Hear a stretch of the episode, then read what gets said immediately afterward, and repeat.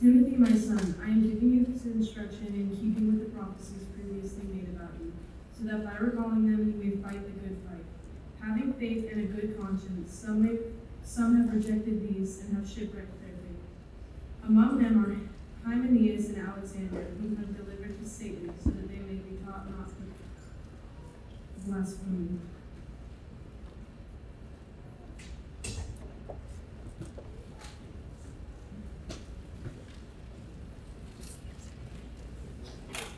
Grass withers and the flower fades. The word of our Lord stands forever. You join me in prayer? Lord, we come to you today just grateful and praising you for your faithfulness, your kindness to us. Um, God, over the last year and a half, as we've bounced around from place to place, uh, God, it's nothing new for the people of God to have lived that way. Um, and God, we thank you now for how you've walked with us throughout and provided uh, this place for us to be able to come and worship now. Uh, every week, every Sunday morning, uh, and even so many specific ways, your kindness and your provision. Always what you brought a mission trip, a mission team down from Alabama to help get all this stuff ready. Um, and the timing was perfect this week. God, we know that your hand uh, was behind all that. Providence is only seen in the rearview mirror, but looking back, we see all the ways uh, in which you've guided us, been with us, walking next to us, and cared for us. And God, we thank you and we praise you. Uh, God, we also come to you right now and pray that this morning, as we look at your word, God, you would open our hearts see the truth, what you have for us. God, a story about a couple of guys who turned away from the faith and an old apostle writing to a young pastor. Uh, God, help us to see the ways in which you want us to live as a result of what you've written and revealed through your word. But we need your spirit and we need your help to do it. We pray that you would come and do that now. We pray this all in Christ's name. Amen. Amen. Well, guys, welcome to the Grove. My name is Caleb Brazier, and I am uh, one of the pastors here at the Grove. Uh, and just, I'm just excited to be here. I don't know about anybody else. I'm just excited to be here. It's been a year for so many people and for so many churches. Um, and for us, over the last year and a half, I mean, we went from being online for a few months after COVID uh, in March of last year to then meeting outside in a tent with a lot of ants. Those were that was our regular attenders there in June, July, and August um, on Sunday nights, and then moving to another church in the afternoon from September till last week. And so, again, had you told me a year and a half ago that that's what our story was going to be, okay, we're three months you're not going to meet except online. Then you're going to be Sunday night outside, no childcare with a bunch of ants. Uh, and then you're going to be at another church at 1 o'clock, and you can't get in until 12.30 because they're having a service right before that. Um, but good luck. I know you've got two young kids, Caleb, and that's like right at nap time. But, but here you go. This is what you got for a number of months. Um, had you told me that was going to be our story a year and a half ago, I would have said, God, let us please just still be a church at this point. And, and far from that, God has moved in incredible ways last year and a half. Um, he has uh, shown us the importance of discipleship, what it means to follow Jesus and continue to grow and build this church. And to a point now, as we uh, move into this location now, seeing uh, all that God has done is just absolutely uh, remarkable. So uh, I am just, again, happy to be here. And again, just seeing the ways in which God has grown my trust and stepping into unknown, which really always does, right? But we, we want to know the plan, but God's like, now I'm telling you the next step.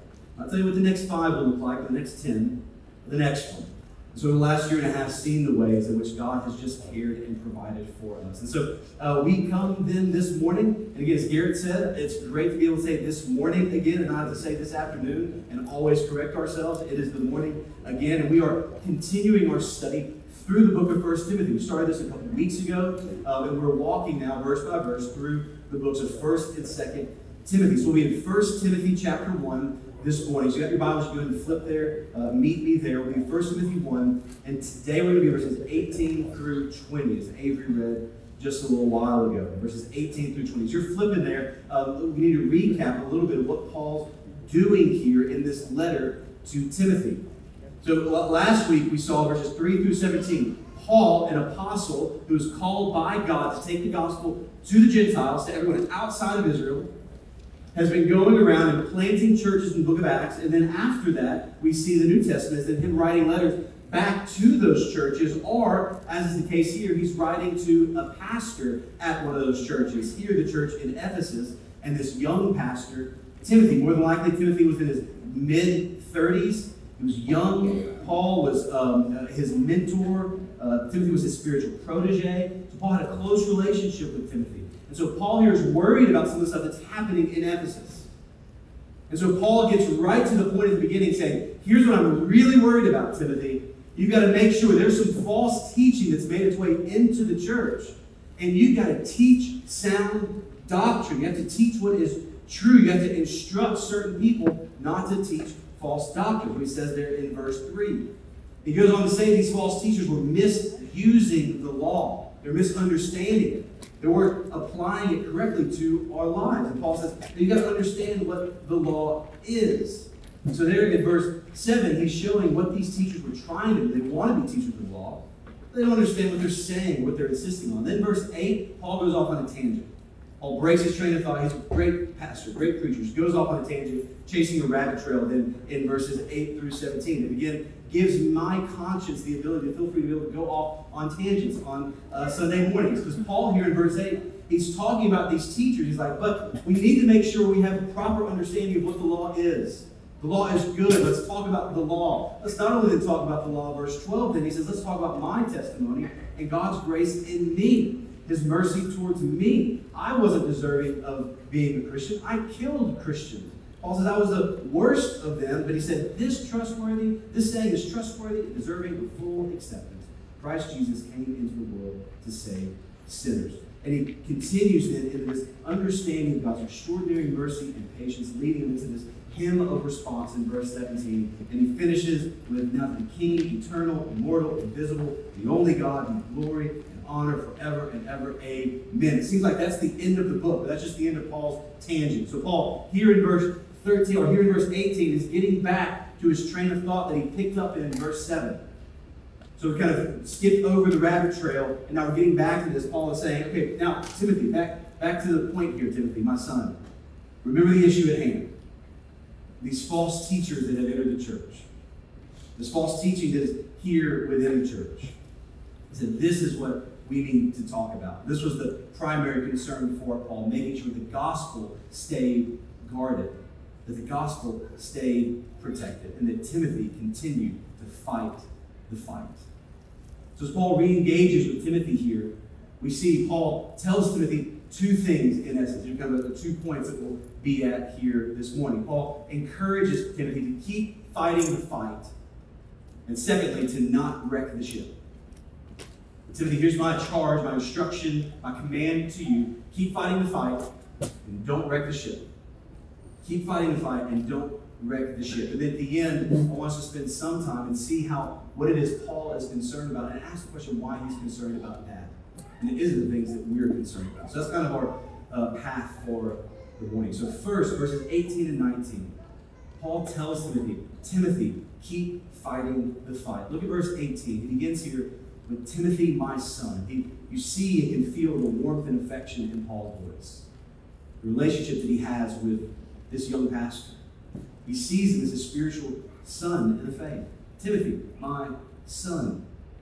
And he gets on to the point. He says, Here's what I'm doing. I am giving you this instruction in keeping with the prophecies previously made about you. So it's the same instruction that Paul mentioned in verse 5, the goal of our instruction. He's saying, This is our this is why I'm doing this for you. This word instruction also be translated as command. It's kind of, uh, you can imagine a general giving an order to someone who is uh, beneath them. It gives that kind of instruction, that kind of command. Paul's carrying a certain kind of weight here, saying, Timothy, here's what's happening. I'm giving you this instruction, this charge, this command, and it's keeping with the prophecies that were previously made about you. We don't know exactly what those prophecies were. We don't know the, the uh, kind of the, the flavor of them. Uh, but what we can know is that Paul is saying there were things, these prophecies that were spoken about you, whether or not it was um, a spiritual gift, prophecy, or whether or not it was uh, elders coming and laying on hands uh, on him and uh, confirming him as an elder pastor to teach there at Ephesus. Paul's wanting Timothy to understand hey, I know these prophecies confirmed in your life the calling that God has on you. So, Timothy, you know not just that others view you this way, but also God has called you into this ministry. And so I'm going to give you this charge, this command, and it is in keeping in line with what God has called you to do. And why would Paul give him this instruction to teach sound doctrine? Or in 2 Timothy, he puts it this way to preach the word. Why would Paul give him that instruction? Well, he tells us. He said, I'm giving you this instruction so that, verse 19, by recalling them, you may fight the good fight, having faith and a good conscience. Also, I'm giving you this command to teach what is true. Because, Timothy, you need to know you're in a fight. You, you need to, to teach sound doctrine, to teach what God has revealed to be true about who we are, who He is, what He's designed this world. Because there are others who are now entering in who are teaching something opposite of that, something contrary to that, something other than that. And Timothy, you need to know you're in a fight. You are engaged in battle. That's the nature of what you're doing, Timothy. There is a war that is happening, and you're on the front line of it. Paul is wanting Timothy to see that he's not just kind of playing politics or trying to make friends and influence people or win friends and influence people. There is a war that is happening, and Paul is telling him, hey, here's the instruction you've got. As you do this, there will be opposition, but Timothy, keep fighting the good fight. And as you do it, make sure you do it with having faith and a good conscience, both belief and behavior. Sure you have the faith, the, the truth of the gospel and what God has revealed to us, but also a good conscience. Living morally with what God has given you, having both of those. You can't have one and not the other. You can't teach what is true and then live contrary to what God's called us. We've seen that far too often in the church. Prolific people have public ministries for years, and it all comes crashing down and reveals they had a whole secret life of sin. That's having the faith, but it's not having a good conscience. And you can't be a good person but teach what is untrue. I'm sure they have good motives. Not Whether what they're saying may or may not be what God has revealed. And Paul saying, no, here's what you got to do, Timothy, is you're fighting this fight, have faith and a good conscience. Paul tells him here at the beginning, keep fighting the fight. You're engaged in battle. Because I think it's a good reminder for us this morning. Because us Westerners, we like to think logically and um, we like to think with what we can see. And sometimes I fear, especially people kind of in our camp, we love the Bible, we love the scripture, we love truth, but sometimes we, we neglect the spiritual realm that is real. And when Paul's writing about this battle, it's important for us to remember, each one of us, as we step into this story, that God's called us, this mission of His to expand His kingdom and to bring it here on earth as it is in heaven, to go and make disciples of all nations. As He's called each and every one of us to do that, friends, you are engaging in battle. And the encouragement to Timothy is the same encouragement to you. Keep fighting the fight. I think for us, the, the realization we need to remind ourselves of this morning is that we are in a fight. I think sometimes we can get really comfortable with life. Just go to work, go to church, not ruffling feathers, don't pray too much. Try to pray, then I fall asleep, so then I get upset. Then I feel bad, so I confess that on Sunday at church, and then my mind drifts as we're confessing, I can hear all the noises, and so then I confess that, and, and we, we just kind of move through life. And I worry that for us and, and people kind of uh, in our church or in this camp can forget that we are engaged in a spiritual war.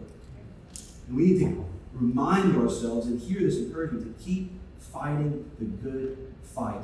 To the same church in Ephesus, Paul wrote a letter, the letter of Ephesians, and he describes it this way. In Ephesians 6, he says, For our struggle is not against flesh and blood, but against the rulers against the authorities, against the cosmic powers of this darkness, against evil spiritual forces in the heaven. Paul is saying that's our enemy. That's who we are fighting. Our struggle, our battle, this fight is not against flesh and blood. It's not against other people. It's not against politicians. It's not against uh, culture. It's not against anything we can see. It's against darkness. It's against the spiritual realm. We are engaged in this battle. Also in Ephesians, Paul describes it this way. This is the team that we're fighting. It's Ephesians 2, verses 1 and 2. He says, And you were dead in trespasses and sins in which you previously walked, according to the ways of this world, according to the ruler of the power of the air, the Spirit now working in the disobedient. Paul's describing the, the enemy, saying, hey, he's the ruler of the air. He's the, the, the domain of darkness is his. And we're engaged in this battle against him. Colossians 1, Paul referred to it that way. God has rescued us from the domain of darkness and transferred us into the kingdom of the Son he loves. These two kingdoms at war with one another. And God has called you in the Great Commission to step onto the battlefield. He's called you, not, not staff members, not pastors, not community group leaders. He's called you to be ambassadors for his kingdom, to carry that message of reconciliation into the world. He's charged you to get off the seat and into the game. And being a basketball gym is a perfect setting for us to understand that. You are on the battlefield, and we have to realize it.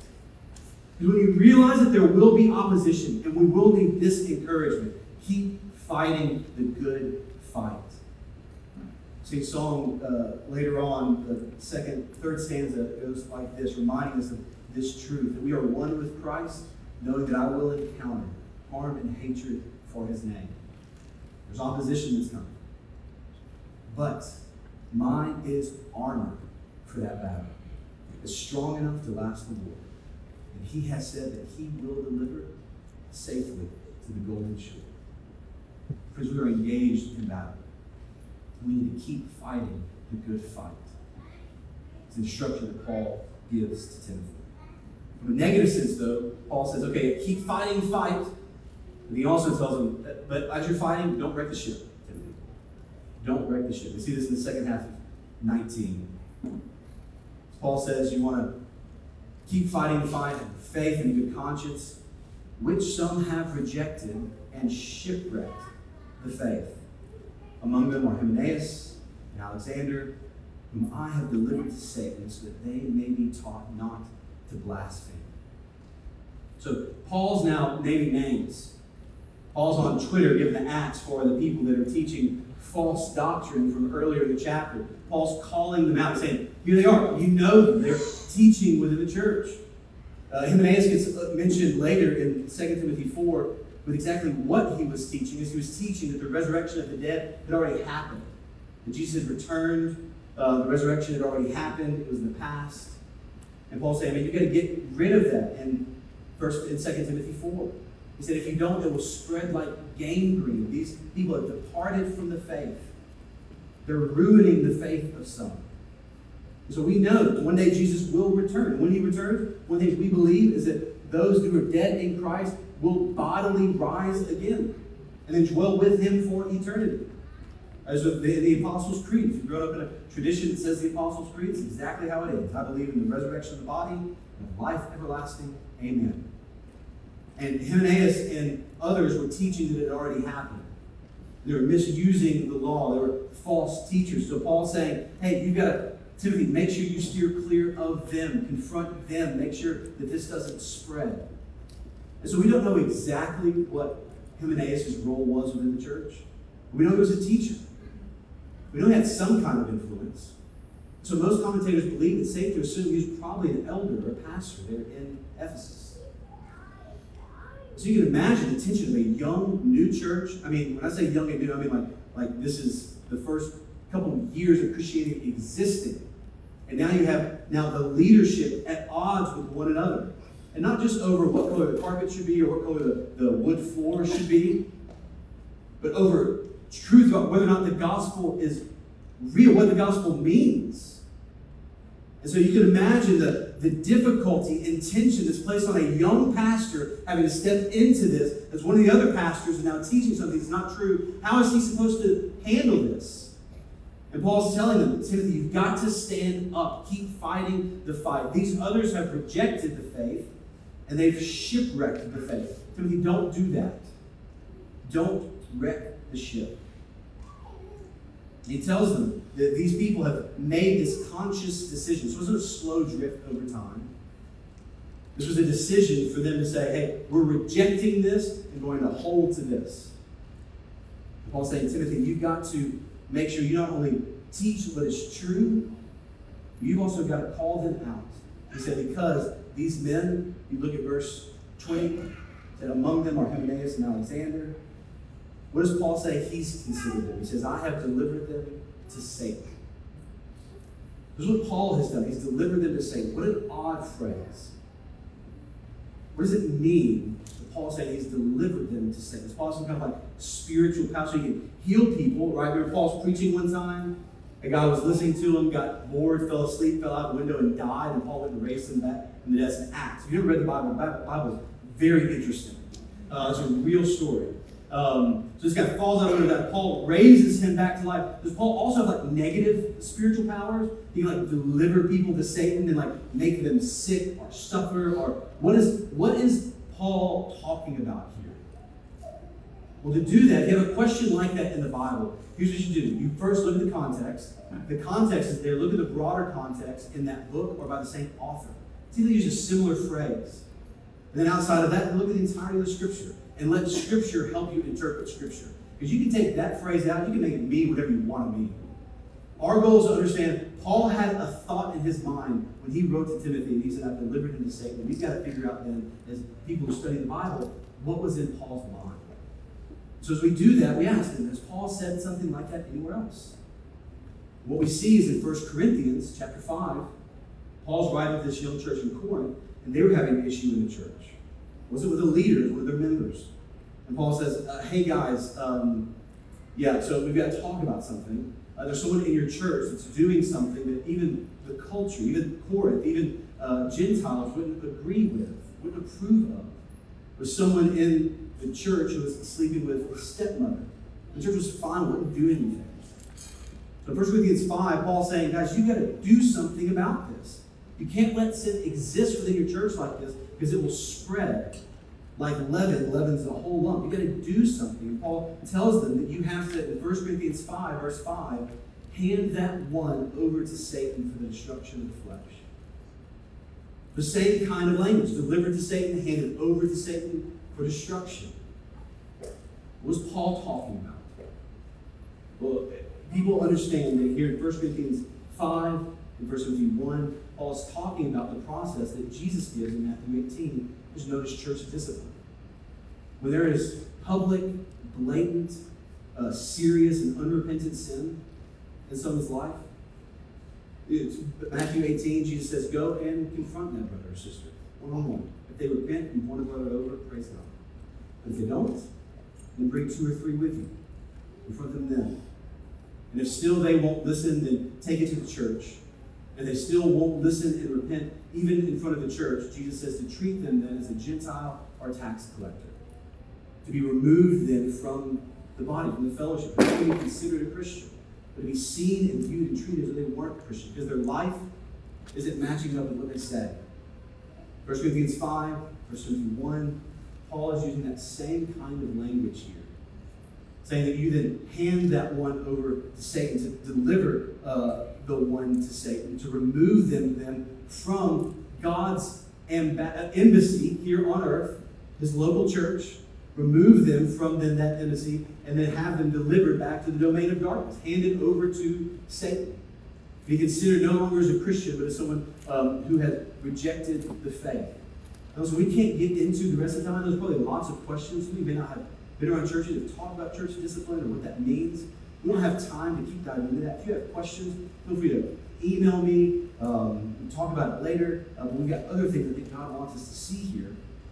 What Paul is saying is that this is what he has done. He's delivered these men to Satan, saying they need to be removed from the congregation because they're teaching something. Is it true? They're not repenting of it.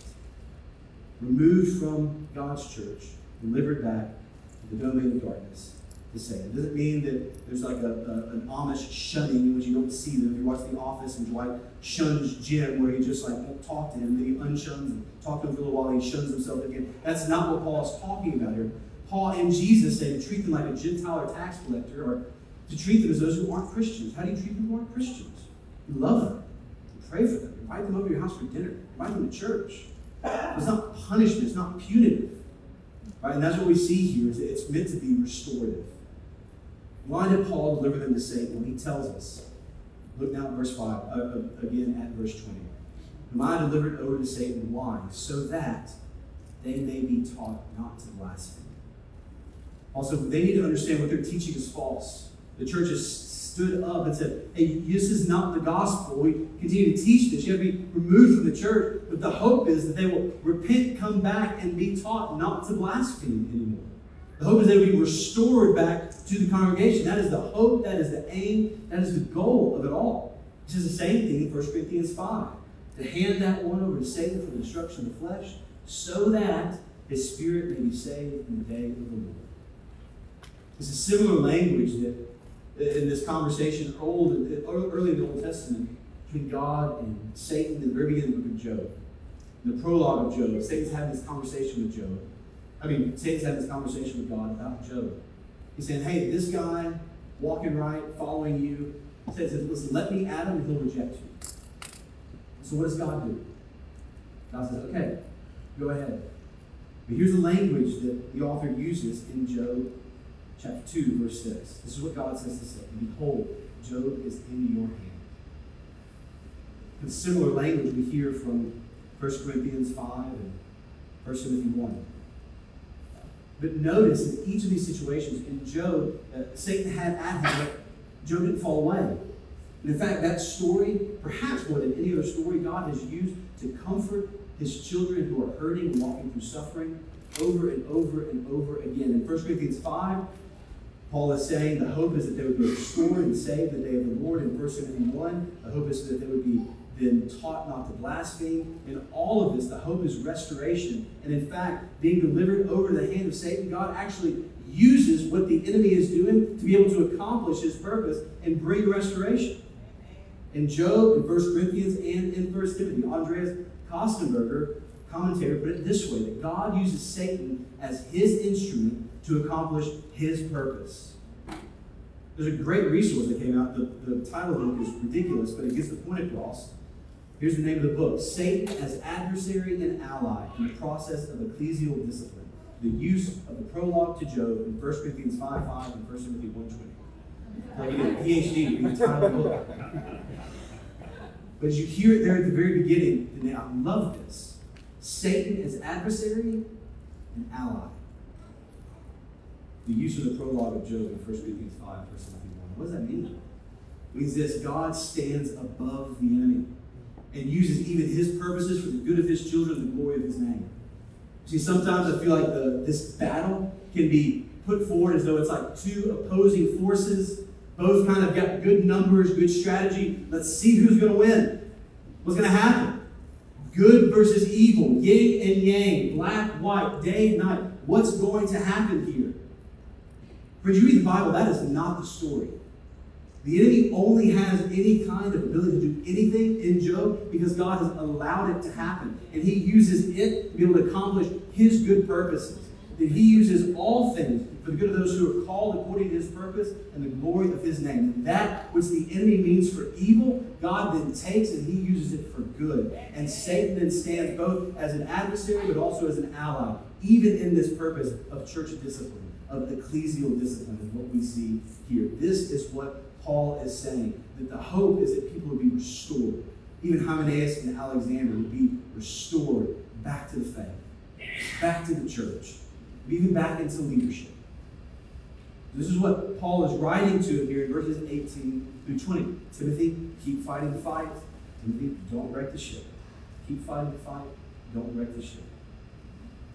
I want to finish thinking about this thought and asking the question what does Paul think is the greatest problem in the church of Ephesus? What is Paul worried about? What gets Paul's pulse pounding? If Paul's a blogger, what's he writing blogs about? Paul's on Twitter, what's he tweeting about? Paul's on Facebook, what's he writing Facebook posts about? What do you see him get emotionally engaged with? What we see here in 1 Timothy 1 is Paul, like we talked about last week, is concerned about maintaining, guarding, protecting, and passing on the gospel. First Corinthians, he said this is first importance. You know what other things that are important? He said there's a clear hierarchy here, and the gospel's on top. This is of first importance. It gets him, gets him going, gets his pulse pounding. And so, what then is the greatest threat to the gospel? You ever heard people say stuff like this? Blank is the greatest threat to the gospel since fill in the blank. What would you say? How would you feel in that blank? Blank is the greatest threat to the gospel today. How would you feel in that blank? Because we may be filling it in incorrectly. What I want to do is look and see what Paul believed the threat was. And then take that to us to see how that might help shift and shape some of our thinking. First, though, I want to clarify one thing. Blank is the greatest threat to the gospel. And maybe I'm the only one that's heard people say things like that, especially recently. It's like Christianity's never had any kind of adversary until the 21st century, right? We, we've been floating along, but now we're in trouble. Right now there's the internet, and God doesn't know what to do, so there's trouble of ruin. So what's happened? Blank is the greatest threat to the gospel. Maybe I'm the only one, but heard it often. I want to clarify one thing first. Friends, there is no threat to the gospel.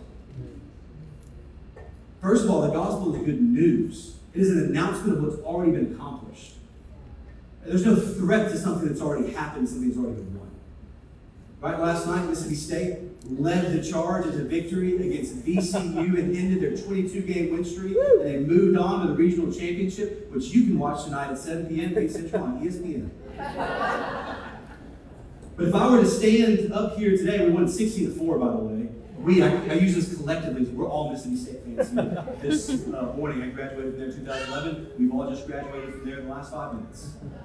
But if I were to stand here this morning and go, boy, I'll tell you what, our hitting is the greatest threat we have to losing the VCU last night. You look at me and go, what, we won 16 to 4 last night. There's no threat to us losing the game. It's already been won. But friends, it's important for us to understand the same thing. There is no threat to the gospel. It has already been won. Our enemy has already been defeated. And Jesus already promised he's going to build the church. So listen to me. Take a breath. It's okay. I've read the end of the book. It's going to be okay. Jesus will win. The enemy doesn't have a chance.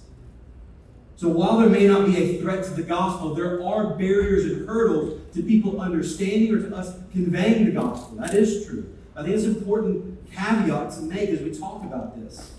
So what then is the greatest, not even threat, I would say, but hurdle? What are the greatest hurdles and barriers to people understanding or to us sharing the gospel today? I want to make sure that we put the X on the right spot because if we miss that, we will spend a lot of time being really frustrated about things that we shouldn't be. I put it this way: there's an old story. Uh, look at, I can look it up on Snopes. It's there. It checks it out, so it's got to be true. Story about Henry Ford, who was in his factory having a problem with one of his generators. Couldn't figure out. It was an important generator, huge. No one could figure out what the problem was. So Henry Ford hired General Electric and an engineer from General Electric to come and see what was happening. This engineer's name was Charles Steinmetz. And he walked into the factory and said, okay, here's what I need. I need a cot, I need a piece of paper, I need a pencil. So brought him those things. He set it up next to the generator. And he slept there, stayed there for two days straight, listening, scribbling down notes, thinking. On the third day, he said, okay, now I need a ladder. So he brought a ladder. He climbed up on top and took a piece of chalk, and a ladder and a piece of chalk. He got on the chalk, climbed up, put an X on the generator, climbed back down, he said, that's what you need to change. He left the next day, Charles uh, Henry Ford got a bill for $10,000, which in that day was an extraordinary amount of money, especially for a problem like this. So Henry Ford kind of balks a little bit. He's like, okay, you you got a chalk, piece of chalk, and drew an X, and now I'm paying you $10,000? Why is that the case? Here's what Steinmetz replied with. He said, here's the breakdown of the expenses. Making chalk mark on generator, $1. Knowing where to make the mark, $9,999. We gotta make sure we get know where to put the X. We gotta make sure we know what we need to focus our attention on. Because otherwise, we will miss and spend a lot of time uh, missing what it is God has for us. Often in church today, it feels like we, we feel like the issues for us, the barriers of understanding the gospel or sharing the gospel, because the church maybe doesn't have enough power or influence. You know, aren't enough well-to-do or influential people who are involved in church. Maybe we need actors or businessmen, uh, respected, well-to-do people. We need celebrities uh, to be able to become Christians and become our spokesperson so that then we can take this thing into the world. We need more power. We need more influence. Maybe sometimes I feel like people in the church need to be able to uh, overcome culture. You can feel the culture running in the opposite direction right now in America from the Bible. I could feel people wanting to hold on to and step in as cultural warriors and fight and say, no, we're going to win the culture back for Jesus. We got to get good movies in Hollywood. We got to get good music going. We got to make sure we don't lose the culture. Because we lose the culture, because how's the gospel going to be able to truly advance? This is the most strategic thing we can do. We either need power and influence, or maybe we need to change and win culture. And the third thing I hear often is politics. Well, we just have the right politicians. Then, when, when is a politician ever done anything for the church? If we just had the right politicians, we had the right people in office, then, then we can move forward. If we have the wrong people in office, we'll land church in trouble. What are we going to do? I feel like we can often spend a lot of time feeling like that's what we need to aim at. One of those power, influence, culture, politics. We spend a lot of time, a lot of emotion, a lot of frustration trying to win areas in those fields and saying, these are the threats, these are the great dangers, and we got to fight this fight. If you don't want to look at, I want to look at three case studies in the Bible, all with Paul, and see with each of these as they compare what it was that Paul focused on. See, in Ephesus, here where, first, where Timothy is the pastor, Ephesus was a significant center of trade in the first century. It was in the harbor of the mouth of the river in western Asia Minor. It had a long, fertile valley. It had major roads that connected to every city in Asia. And for Paul, if Paul wanted to be able to get power or influence or economic stability either within the church or influential people involved, Paul may say, hey, if we can get influential people in Ephesus in the church, then it's going to export all throughout Asia. But notice what Paul's concern was in First Timothy. It wasn't, hey, Timothy, get more powerful people in your church. It was guard against false teaching. That was Paul's concern? Odd. In Corinth, again, we already mentioned it. Corinth was a young, vibrant, growing, really wealthy city. Kind of like a, a Las Vegas. It a double port city. It was also very immoral. It had two ports, so lots of sailors were there. It was a, uh, had grown up quickly. It was huge architecture. People were really impressed with new and flashy and big. They were setting culture for the Roman Empire, the third most important city at the uh, in biblical times. When Paul wrote this, third most important city in the Roman Empire, it a center for culture.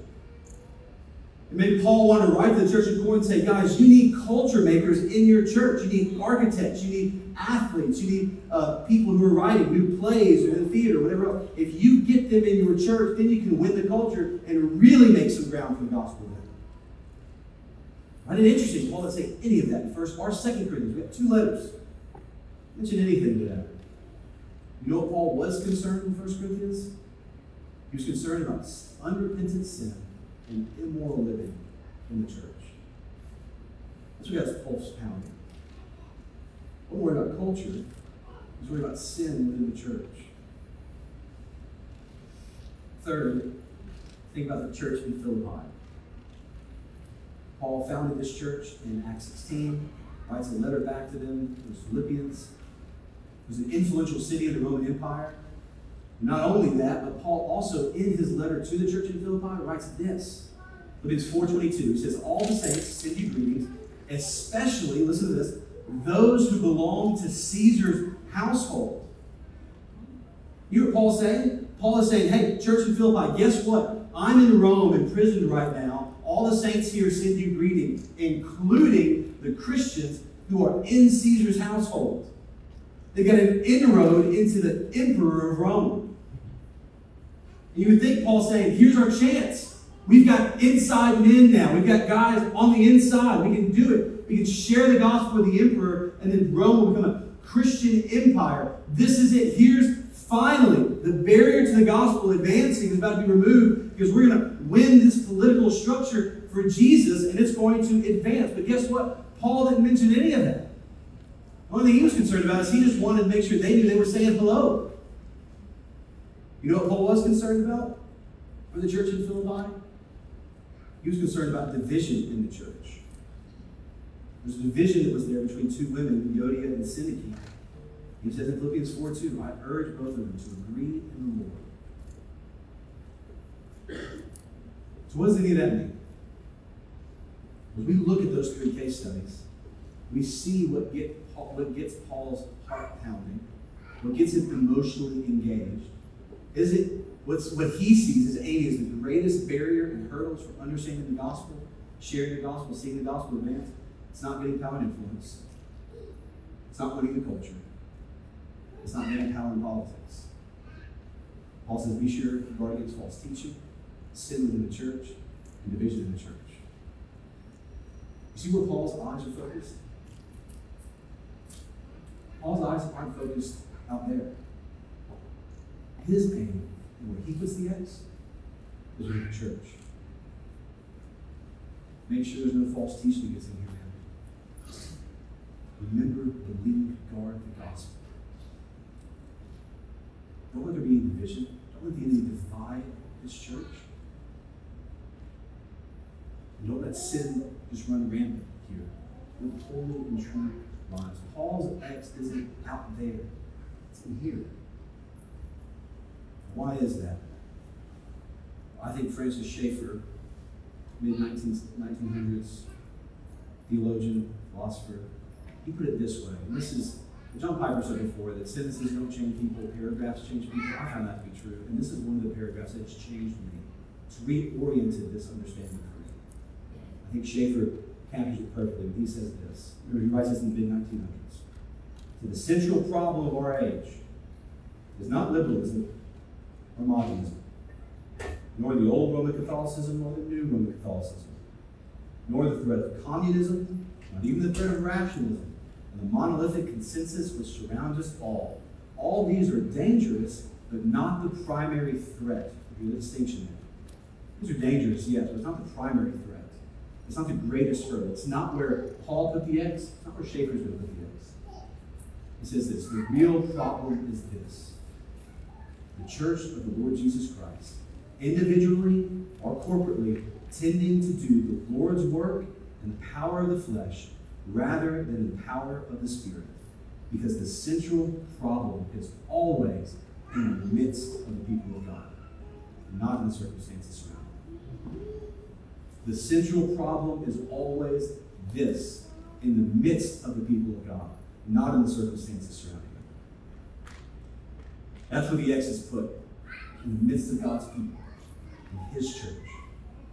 So, you one of the things that I have a concern about as a pastor is I see so many people worried about what's happening out there, and I see us placing the X out there, saying that's the problem. It's out there. And I think what the enemy's trying to do is get us to lift our eyes and neglect what is the greatest problem, the real threat, which is what's happening in the midst of God's people, whether it be division, unrepentant sin, or false teaching. Because here's the deal do you know who Jesus needed to reach the entire world for the gospel of Jesus Christ? He didn't need influential people. He didn't need a powerful speaker. He didn't need to go and do these miracles around the entire world to get a huge following. He needed 12 ordinary, fairly idiotic men filled with His Spirit who turned the world upside down. God doesn't need anything important. He wants people who are committed to Him, who are living holy lives, following Jesus, filled with His Spirit, unified in His Spirit, and living and preaching the truth of the gospel. And when that happens, God doesn't need some huge rally. He just needs a group of ordinary people that are dedicated and committed to Him and saying, I know that I'm weak, but then that's where your power shines through in my weakness and being dependent on you and your powers, that His grace may be. The problem isn't out there. That's not where the X is. The X should be here. It doesn't mean that things aren't dangerous. It doesn't mean we should never talk about them. But we have to make sure we know what the real problem is, what the real threat is. And it's here in the midst of the people. Always has been. You think back to the Exodus. You think back to the nation of Israel, enslaved to Egypt, had been for generations. What happens, right? Charlton Heston shows up, let my people go, people are delivered. They then leave all the miracles, the plagues, they then leave. What happens? These slave generation, there's no army, they have nothing important, they're no, they're no threat. They're then leaving Egypt, finally free, but all of a sudden what? They hear chariots pounding behind them. They turn around, Pharaoh changed his mind. Now you have the army of what was the most powerful civilization at that time chasing down the recently freed slave people. How's that going to turn out? We know how it turns out. God split the sea in half, the people walked through, and the army was devoured. Why? Because the problem wasn't out there. Friends, in the power of God, there is never a problem out there. Is no barrier, there is no threat, there is not any hurdle that He faces. Just simply something He has to walk through. And so it doesn't matter what happens out there in any realm. We want to fight it, we need to talk about it, we need to understand the dangers and the threat they pose, but I want to make sure that we're putting the X in the right places in church.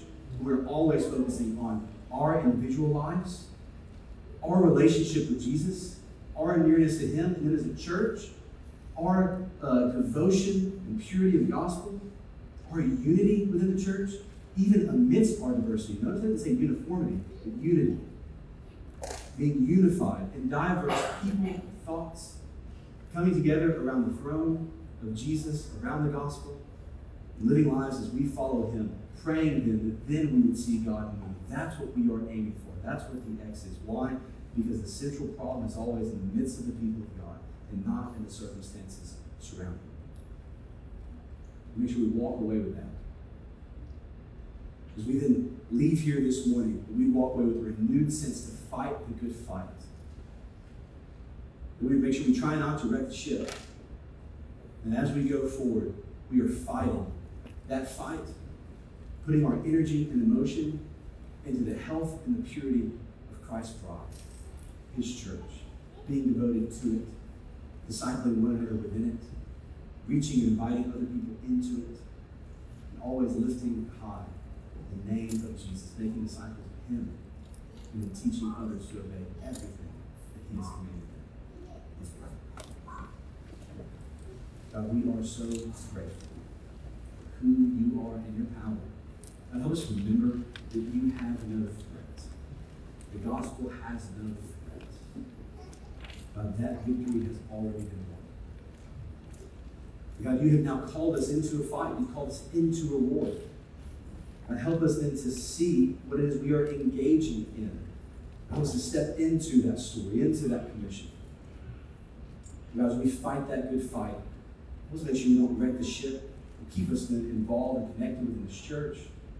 God, help us to always fight God, for unity, for the truth, for the holiness of this church, knowing that there, it's there that your spirit then descends and your spirit then moves and moves powerfully. God, we pray that we would see that in our congregation and in our community. God, that you would move mighty through us. God, we can't do it on our own. We need your help. God, completely dependent on you. So I pray that you would come and do it. We love you. We thank you so much for the promises you give us through your Son, Jesus. His name